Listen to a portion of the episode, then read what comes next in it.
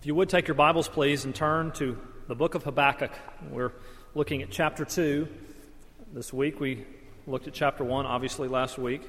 It's on, I believe it's page 785 in your Pew Bible. Last week it was the sovereignty of God. That's really a, a, thread that's woven throughout the book, but it, we really saw it last week. There's so much calamity going on in the world that Habakkuk sees, even things that he believes are inconsistent with the character of God. So, how do we deal with that? Well, we trust God despite we, uh, we have limitations. We're finite, He is not. We trust Him for all things.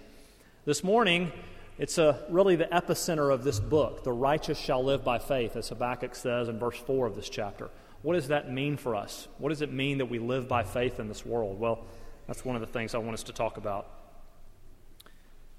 Let me read for you Habakkuk chapter 2. I will take my stand at my watchpost and station myself on the tower and look out to see what he will say to me and what I will answer concerning my complaint. And the Lord answered me, Write the vision, make it plain on tables, so he may run who reads it. For still the vision awaits its appointed time, it hastens to the end, it will not lie. If it seems slow, wait for it, it will surely come, it will not delay.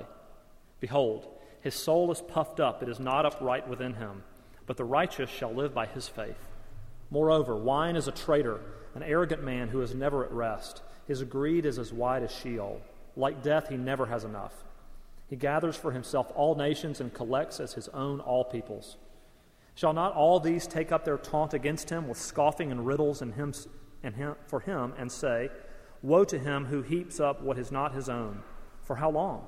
And loads himself with pledges. Will not your debtors suddenly arise, and those awake who will make you tremble? Then you will be spoil for them. Because you have plundered many nations, all the remnant of the people shall plunder you for the blood of man and violence to the earth, to cities and all who dwell in them. Woe to him who gets evil gain for his house, to set his nest on high, to be safe from the reach of harm. You have, you have devised shame for your house by cutting off many peoples. You have forfeited your life. For the stone will cry out from the wall, and the beam from the woodwork respond. Woe to him who builds a town with blood and founds a city on iniquity. Behold, it is not from the Lord of hosts that peoples labor merely for fire, and nations weary themselves for nothing. For the earth will be filled with the knowledge of the glory of the Lord as the waters cover the sea. Woe to him who makes his neighbors drink. You pour out your wrath and make them drunk in order to gaze at their nakedness. You will have your fill of shame instead of glory. Drink yourself and show your uncircumcision. The cup is in the Lord's right hand will come around to you, and utter shame will come upon your glory. The violence done to Lebanon will overwhelm you, as will the destruction of the beasts that terrified them. For the blood of man and violence to the earth, to cities and all who dwell in them. What profit is an idol when its maker has shaped it? A metal image, a teacher of lies? For its maker trusts in his own creation when he makes speechless idols. Woe to him who says to a wooden thing, Awake! To a silent stone, Arise! Can this teach? Behold, it is overlaid with gold and silver, and there is no breath at all in it. But the Lord is in his holy temple. Let all the earth keep silent before him. The grass withers and the flower fades, but the word of our Lord will stand forever. Let's pray. Dear Lord, we ask that you would come into our presence this morning. Would you teach us from your word? Would you give us great comfort from your word? Would you give us faith in the Lord Jesus Christ? And it's in his name we pray. Amen. The Lord, in His kind and good providence, has brought us to this sermon passage this morning. It's not by accident. We needed to hear from Habakkuk chapter 2 this morning for such a time as this. This verse, or at least as Paul quotes it in Romans chapter 1, verse 17, really was influential in the conversion of Martin Luther. He said he was chasing after all sorts of things, and he believed that his fasting, his intense prayer, going off by himself, his study, was going to earn something for them. He was looking to that to make himself right before God. But he was never settled. It never did anything for him until he read Romans chapter 1, verse 17, which is quoting Habakkuk 2, verse 4, that the righteous shall live by faith. He felt freedom from it. It, it. it lifted this burden off of his shoulders that he had felt that it's just about living by faith. That's what makes me acceptable before God. It thus propelled Martin Luther to do great things for the Lord. It led to the Reformation. First Pres, as you probably know this week, on Friday morning, the Supreme Court ruled 5 to 4 in favor of legalizing same sex marriage in all 50 states. Harry Reeder was asked, he's the pastor at Briarwood PCA Church in Birmingham, he was asked for his response on social media. His response was very short The righteous shall live by faith. First Pres, we need this verse today. We need this passage. Our hearts and our souls need it. We're discouraged, we're angry, we're uneasy, we don't know how we're going to go forward. What is this going to mean? The righteous shall live by faith. Will speaking against these behaviors be considered hate speech? What's our church going to do about this? What's going to happen next? Well, the righteous shall live by faith. We should not be governed by fear, we should be governed by faith. Let us not live in fear, but in faith. God is still sovereign. He's still sitting on his throne this morning. He's still in control. Nothing has taken him by surprise. He was not caught off guard. Well, let us not think this is the first time that a, that a nation has installed a, a law that is wholly against God's word and his will, and it won't be the last. We really are a privileged nation whose religious liberties have been protected for 200 years. Yes, they are beginning to be taken away, but we never trusted in them anyway. Yes, wickedness has now been codified in our laws of the land, but we don't submit ourselves to the morality of the government, but to the morality revealed to us by God and His Word. It's okay to be saddened by the events of this week. It's okay. It's okay to be saddened by wickedness that we see around the world. It won't be the first, it won't be the last. But don't let fear reign in your hearts today. Let faith. Not faith in ourselves and somehow this resolve that we need to have in the midst of this, but faith in our covenant God who loves us and who is faithful to us. He was not surprised. He still rules in all power and authority. So, where do we go from here? What's going to happen next? Well, maybe the Lord's going to raise up a man such as George Whitefield. Maybe he's going to raise up a man like Jonathan Edwards to preach and teach, to evangelize. Maybe there's going to be great revival and awakening in this land. Maybe we're on the brink of the Holy Spirit doing a mighty work in this nation. And maybe we're not. Maybe it's going to get worse. Maybe it's going to get drastically worse. Maybe we will literally and physically suffer for our beliefs. But we will only then be in a long line of faithful followers of God who've done the same. Maybe we'll lose our lives. They were persecuted for righteousness' sake. Maybe we'll be like Polycarp, who was martyred in the first century, when the Roman proconsul told him to recount his faith in Jesus Christ. And he looked at the Roman proconsul in the fear of fire and the fear of the beast being let on him, and he says, 86 years I've served him. He's never once wronged me. How shall I blaspheme my king and my God? He hath saved me. Or maybe God's going to do something completely different, something that we've never conceived of or couldn't possibly do it our response would be the same The righteous shall live by faith. No matter what. There is a coming judgment. Habakkuk makes this clear in our chapter this morning. And there's a short term fulfillment to that judgment as well as a long term fulfillment to that judgment that we'll talk about. In the short term, for us here, is God taking his hand of protection away from our nation? Perhaps he is. Is he giving us over to our sin? Perhaps the sin that we so desperately desire. There's persecution and suffering that is likely coming, and certainly as the distinction between culture and the world goes greater and greater, the distinction between our views and the culture's views is going to continue to do this. But our hope has never been on this earth. Our treasures and our happiness have never been located here. Our hope is eternal and it's secure. So, what are we going to do? First, Pres, we're going to live by faith. That's what we're going to do. Not in ourselves, but in our covenant God who loves us. And he gives us the appropriate response for such a time as this. Don't despair. Don't give up. Don't stop believing in God. The promises of this world are empty and fleeting. Judgment is coming, so how are we going to respond? Here's my proposition. Because God's judgment is coming, we must respond to Him in the only way that pleases Him, according to Hebrews chapter 11. The only way we receive reward, which is by faith. So, the first point in this chapter this morning is the righteous shall live by faith. How do we live by faith? So, number one, it's unclear how long Habakkuk has had to wait for God's response. But when God did respond, it was very clear. Habakkuk goes to the watch post and he waits on God's response to his second complaint. John Calvin believes that what is meant by uh, so he may run who reads it, there you see, and I believe it's verse 2. It means that this, this vision that, that God was giving Habakkuk was supposed to be carved into stone, much like the Ten Commandments. And so big, it almost served as like a billboard that somebody who was, even somebody who was running past it, could see it, discern it, and know exactly what it meant. There's a billboard. Judgment is coming. What are you going to do about it? Well, the righteous shall live by faith.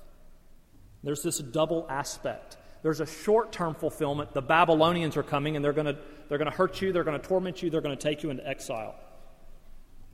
And we see in Daniel chapter 5 that that's exactly what happens. God has ordained the Babylonian assault of Judah. There's nothing anybody can do about. There's nothing that can do, be done to thwart it. It's going to happen. So the question is, for them and for us, how are we going to respond? The righteous shall live by faith is one of the central themes of Scripture.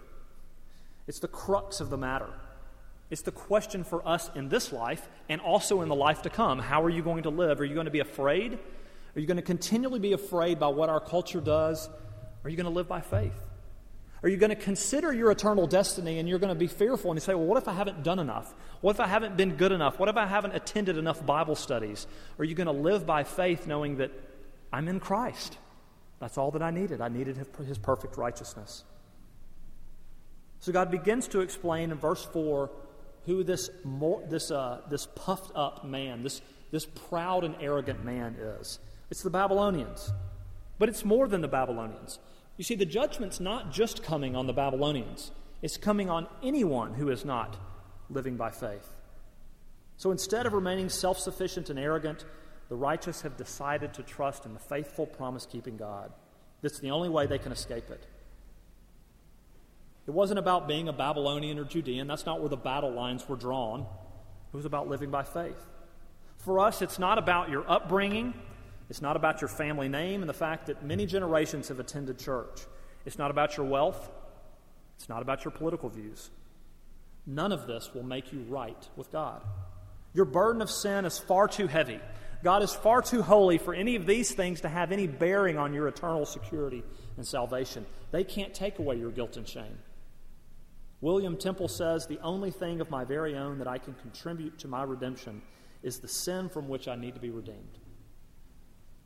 This is what is meant in Genesis chapter 15. It says that Abraham was justified by faith. He, he believed in God and it was credited to him or counted to him as righteousness. That's what Paul's point is in Romans chapter 4. If there's been anybody that could have said, My works, I can boast in my works, it would have been Abraham.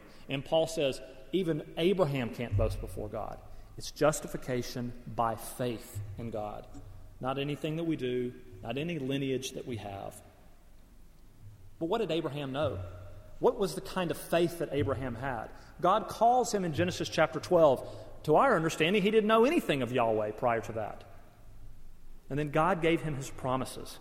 And it wasn't just some knowledge that he stuck in his brain. What did then God ask him to do? Get up and go to this place I'm going to show you. Basically, start walking, and I'll let you know when you've gotten there. Little did he know it was about a 1,500 mile walk that he would have to take. So it wasn't just promises he knew in his mind, it was action that he had to take. For us, it isn't just theology, though that's extremely important. We live by faith by acting, by trusting, by not being fearful, but being confident in who God is. He has given us his promises in the same way. Are you trusting Him? Are you living the way that would please Him? What does it mean for us to live by faith in light of this Supreme Court decision? What does it mean? I was sitting at my desk in my office on Friday morning and I got an alert on my phone that said Supreme Court rules 5 to 4 legalizing same-sex marriage in all 50 states. And I did what probably you, you all did. Just you just kind of slumped over in your chair and you're frustrated. What does this mean? All sorts of questions. I quickly got on social media. What are, what are all the responses? That was a terrible idea. began to ask myself, what will this mean? What's it going to mean for our church and our witness? I even start thinking philosophically, logically, this means there's a lot of other behaviors this is going to have to allow. It's going to have to allow polygamy and polyamory relationships. It's, it's going to have to. Am I going to be forced to perform a same sex marriage? Will it be hateful for me to speak out against it? Have we really come to a place where five individuals with seemingly unchecked authority can make sweeping decisions that affect everyone in our nation? And then I had to stop myself. The fear is coming out, it's bubbling over, as I bet it did for many of you. Is what is happening wrong? Of course it's wrong. It's wrong because God's word says that it's wrong, not because it's our preference and not because it's our opinion. If this is just a preference or opinion matter, we will lose this debate miserably. It's against God and His divine ordering of the world. It's against what the Bible teaches in places such as Leviticus and Romans 1. Again, Harry Reeder's voice is in the back of my head where he said, The world has made the unthinkable thinkable, the thinkable doable, and the doable now acceptable. Yes, we declare that it's wrong according to God's word, but we also at the same time welcome with open arms the sinner that commits the sin, just as we would with any sin. And we declare truth, the truth of God in a bold and a winsome way. We're not belligerent and we're not obnoxious. I bet you've read a lot of articles and blog posts from this. I have too. The best one that I have read, the one that's, I think, most pastoral, is from a man named Russell Moore. He's the president of the Ethics and Religious Liberty Commission for the Southern Baptist Convention. This is a long excerpt. Let me just tell you that up front, but I believe it's very good and very timely for us. As I write this, says Moore, the Supreme Court has handed down what will be the Roe v. Wade of marriage, redefining marriage in all 50 states. The court has now disregarded thousands of years of definition of the most foundational unit of society, and the cultural changes here will be broad and deep. So, how should the church respond? First of all, the church should not panic. The Supreme Court can do many things, but the Supreme Court cannot put Jesus back in the tomb. Jesus is still alive. He's still calling the universe toward his kingdom. With this decision, I believe, ultimately will hurt many people and many families and civilization itself. The gospel doesn't need family values to flourish. In fact, the church often thrives when it's in sharp contrast to the culture around it. The church will need in the years ahead to articulate what we believe about marriage. We cannot assume that people agree with us. We cannot even assume that they understand what we mean. Let's not simply talk about marriage in terms of values or culture or human flourishing. Let's talk about marriage the way Jesus did, as so bound up with the gospel that it's a picture of the gospel itself, our union with Christ. Let us also recognize that if we're right about marriage, and I believe that we are, many people, excuse me, will be disappointed in getting what they want. Many of our neighbors believe that a redefined concept of marriage will simply expand the institution, and the church must prepare for the refugees from this sexual revolution. We must prepare for those, like the sexually wayward woman at the well of Samaria, who will be thirsting for water of which they don't even know. There are two sorts of churches that will not be able to reach the sexual revolution's refugees a church that has given up on the truth of Scripture, including on marriage and sexuality, they will have nothing to say to the fallen world. And a church that screams with outrage at those who disagree what will have nothing to say to those who are looking for a new birth. We must stand with conviction and with kindness, with truth and with grace. We must hold to our views and love those who hate us for them. We must not only speak Christian truths, we must speak them with a Christian accent. We must say what Jesus has revealed and say them in the way that Jesus does, with mercy and with invitation to new life. Some Christians will be tempted to anger, lashing out at the world around us with a narrative of decline. This temptation is wrong. God decided when we, here's a key point God decided when we would be born and when we would be born again. We have the Spirit and the gospel, and to think that we deserve to live in different times is to tell God that we deserve a different and better mission field than the one He has given us. Let us joyfully march to Zion. The witness to marriage will be much like the pro life movement. It's a long term strategy, it's multi pronged and multifaceted. There's no time for fear or outrage or politicizing. We see that we are strangers and exiles in an American culture. We are on the wrong side of history, just like we started, just like we should have been all along. Let's seek the kingdom. Let's stand for the gospel. Let's fear our God, but let's not fear our mission field, he says in closing. So, how are we going to live? How are we going to proceed, understanding the sovereignty of God and understanding that we must march on by faith in our God? What is the response that you'd like to have? No, we don't know what's going to happen. We don't know how bad it's going to get, but let us not worry. God has not forgotten about us. He has not forgotten about His church. He has not forgotten about His world. He has not ceased to be in control. We have so many questions, but God is still sovereign. He is still good. He still loves us. He is still seated on His throne, doing all that He pleases, as His word says. Let us, as Martyn Lloyd-Jones says in his commentary on this book, let us move from fear and unto faith. Cling tighter to your Savior. The faithful person says, Lord, I believe in you. I believe in your word. I believe in all that you've done. I believe in all of it. But would you help me with my unbelief? So the first is, the righteous shall live by faith. The second is, living by folly and fear. Verse 5 transitions us. It's a transition verse that takes us from living, the righteous shall live by faith, into the woes. God gives five woes to Habakkuk. This is what's going to happen to Babylon. Babylon's not going to get away with anything. Okay? It's not that God has turned his back and Babylon is sneaking in there and doing what it wishes. There's judgment coming to Babylon. It's the arrogant man of verse 5. It says the Babylons are intoxicated with power and greed. They're like a drug addict, they can't get enough of it. They want to destroy, they want to kill, they want to take. Just as a drug addict wants its drugs. Although the nations were terrified of the Babylonians, judgment is coming. And God mentions this in the five woes. Woe number one,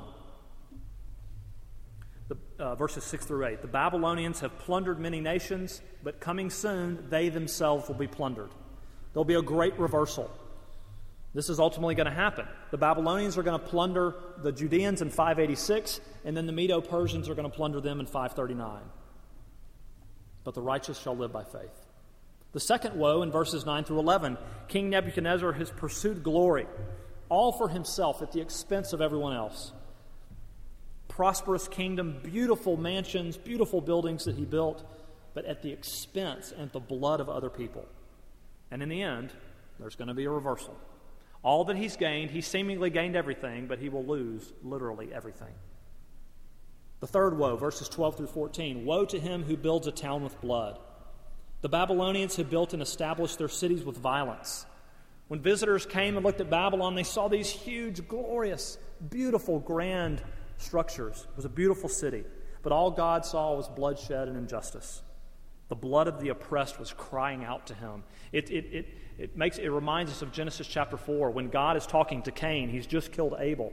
And God says to Cain, The blood of your brother is crying out to me from the ground. Injustice cries out to God. The fourth woe in verses 15 through 18. The wicked and unrighteous make other people drink and accept their ungodly ways. This was common practice for the Babylonians. They would get people drunk and then they would make them do humiliating things, things that we could not possibly mention here this morning. It was a practice. Get them drunk, make them do humiliating things, and then laugh at them while they're doing them. And in verse 16, Jesus or God is going to turn this around on them. He says, Drink. Drink, Babylonians. Drink up all the unrighteousness you want to. Get your fill while you can. In Psalm chapter 75, it says, In the hand of the Lord there is a cup with foaming wine well mixed, and he will pour a draught from it, and all the wicked of the earth shall drain it down to the dregs. That's what God is saying here. The cup is in the Lord's right hand and will come around to you. This is the cup of suffering it's his cup of wrath. It's the cup that Jesus talks about in Mark chapter 14 at the Garden of Gethsemane that he desired would pass from him. Don't make me drink this cup of suffering, cup of suffering. But Jesus did drink it for you and for me. There's a reversal that's going to happen. All those that do wicked, it's all coming to an end. The fifth and final woe in verse 19, it's about idolatry. They find, the, God finds it ironic. You, you build these stone or wood structures that you made with your hands, and you worship them and give them authority and power over your own life. It seems silly. What you have made, you seek for answers and advice from. As I mentioned, there's a double fulfillment to all of these things. The short term is what we see against the Babylonians in Daniel chapter 5. Belshazzar in Daniel 5 is now the king of Babylon. He's throwing this great party for a lot of his officials and his men that he trusts. They're all getting drunk. They're having this great feast. And then all of a sudden on the wall, there's this hand, and it starts writing. And everybody's freaking out. Obviously, we would probably do the same. What in the world is that hand? What does this mean? All this drunkenness and idolatry is going on. There's a handwriting on the wall. Daniel is brought in to interpret it. Daniel says, God has numbered the days of your kingdom and brought it to an end. You have been weighed in the balances and found wanting. Your kingdom is divided and given to the Medes and the, Persians. And at that, at that very moment of this party, the Persians are scaling the wall, and King Belshazzar will be killed that night. This is the fulfillment of these woes that Habakkuk has just given. And all throughout these woes, there's this turning of the tables, this judicial irony, as the commentators would say. It's, it's similar to the story of Esther. Haman wants to wipe out all the Jews in the land, and so he builds these great gallows on which to hang them. But at the end of the story, it's Haman that's hung on those very gallows that he built. Of course, the greatest act of judicial irony, or retributive justice, if you want to say it that way, is the cross. Satan thought he'd, he'd won a battle. He thought he'd gotten a leg up. The, Savior has died. But it was the moment of the greatest hope, the, the conquering of sin and death. The, the resurrection came afterwards. What this, book, what this chapter is pushing us toward is that there is a judgment that's coming. That, that was the purpose of the billboard, the carving of the vision. There's a verdict that's being asked of us here all the violent persecutors of God's law, the haters, the unbelievers. This is the judgment that's coming.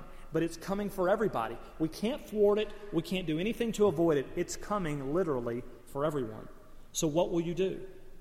Lastly, point three what will you do about the coming judgment? It says in verse 20 there's going to come a point the whole earth will be silent, everything's going to stop. There's a summons at the end to all the complaints, all the answers, everything will stop. How are you going to respond?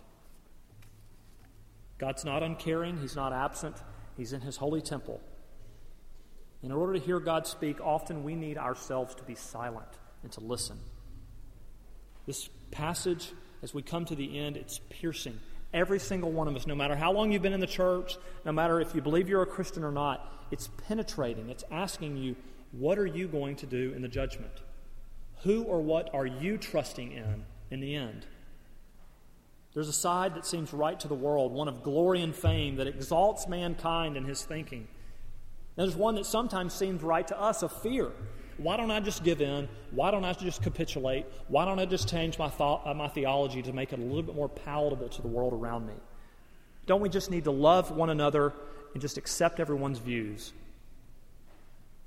What about you? Do you stay close to the church because you hope a little goodness and righteousness might rub off on you and be of benefit to you? It's been said if charges were brought against you, maybe one day in the future it'll be this way. If charges were brought against you that this, this man, this woman right here, they are a follower of God, they've professed Jesus Christ, and you were taken to court over it, would there be enough evidence to convict you? Would the evidence be compelling and enough to convict you of being a follower and lover of God. Why are you here this morning? Why did you get dressed? Why did you decide that coming to First Pres was a good choice for you this morning? Is it just out of habit? Well, that's okay. Sometimes habit is very good. Was it out of genuine faith in God? I need to hear from Him today. I need to be filled again by His Spirit. I need to come and worship my great Savior. I believe in his promises. I believe in his word. I want to come and be with his people. Or maybe you came because you're just hoping some good morals get rubbed off on your children. They need this. Maybe you came, you're a student, and you're just tired of your parents bugging you about coming to church, so you came. So they'd quit griping at you. Maybe it's because you live in the South and this is culturally just kind of what you do. Maybe you're here because you think by coming to church it's going to earn you something. God's got to, this has got to count for something, right? There's a judgment that's coming. Habakkuk is very clear on this. No, none of those things I just mentioned are going to be any, of any value to you in the judgment. The only thing that will be of value did you live by faith? Did you live by faith in Jesus Christ? That's the instrument that, that we use so that God, so the, the instrument of faith is what God uses to bring blessing upon us. It's not the strength of our faith, but it's the faith that we need unto salvation. His judgment is coming and we cannot stop it. The only acceptable response is that the righteous shall live by faith. Many of you know the name Al Baker. He's a friend of this church. Uh, I believe he worked here uh, a number of years ago. Uh, he went on to do church planting, and then uh, now he works for Presbyterian Evangelistic Fellowship, which is an arm of the PCA. Uh, he's also the director of the Church Planting Network in Birmingham, or in, for the state of Alabama, but lives in Birmingham. If you know Al, you know that he is an evangelist, uniquely gifted for evangelism. I have been on college campuses with him before. It's just amazing to see him talk to students. He is so gifted in how to do that. He shares a story when one evening he went to UAB, the University of Alabama, Birmingham. He saw one student, a young man sitting on a bench on the quad on campus, and he walked up to him, engaged him in a gospel conversation, and as he tells the story, this man, this young, young man, prayed to receive Christ. He called on the name of the Lord. Al said, as a result, I put him in touch with the RUF director. I even called a PCA pastor in the student's hometown. And he said to the young man, If indeed you are in Christ, then God your Father has loved you forever. The Lord Jesus has died for you. The Holy Spirit has directed me to you on this day for precisely such a time as this. We all have an appointed time. God does this sort of thing every day, and if you're ready and willing to be used by Him, He can do the same for you. Is this the question that you needed this morning? What are you going to do in the judgment? Are you going to live by faith or are you going to continue to live by fear and by folly? Maybe this is precisely the appointed time for you and for your soul that you needed to come to terms with this question, that you needed to ask it. Maybe you didn't know the answer to that question, or you've been rebelling against God, or perhaps you thought you knew the right answer, but this sermon passage has revealed to you that you did not. Maybe this is the appointed time when you start living by faith, walking by faith in God. This is the most important question that you can answer in your life. Do you love Him? Do you follow Him? Have you put your faith in Him? Or maybe you just need to share this with somebody today. You are walking faithfully with the Lord, but a friend, a family member, a coworker, someone that's dear to you is not there is a judgment that's coming. We can't pretend that if it's not. You can't just, well, I don't believe in that, so, so there isn't a judgment coming for me. There is a judgment coming for everyone that's ever lived. What will your answer be? What will you do for that person that you love and that you care for? This is what Charles Spurgeon says. If sinners be damned, at least let them leap to hell over our dead bodies. And if they perish, let them perish with our arms wrapped around their knees, imploring them to stay. If hell is to be filled, let it be filled with in the teeth of our exertions. Let no one go unwarned, let no one go unprayed for. Loved ones, there is a judgment that's coming. Are you in Christ? Put your faith and hope in Him. He will save you. You will have eternal life. Let's pray.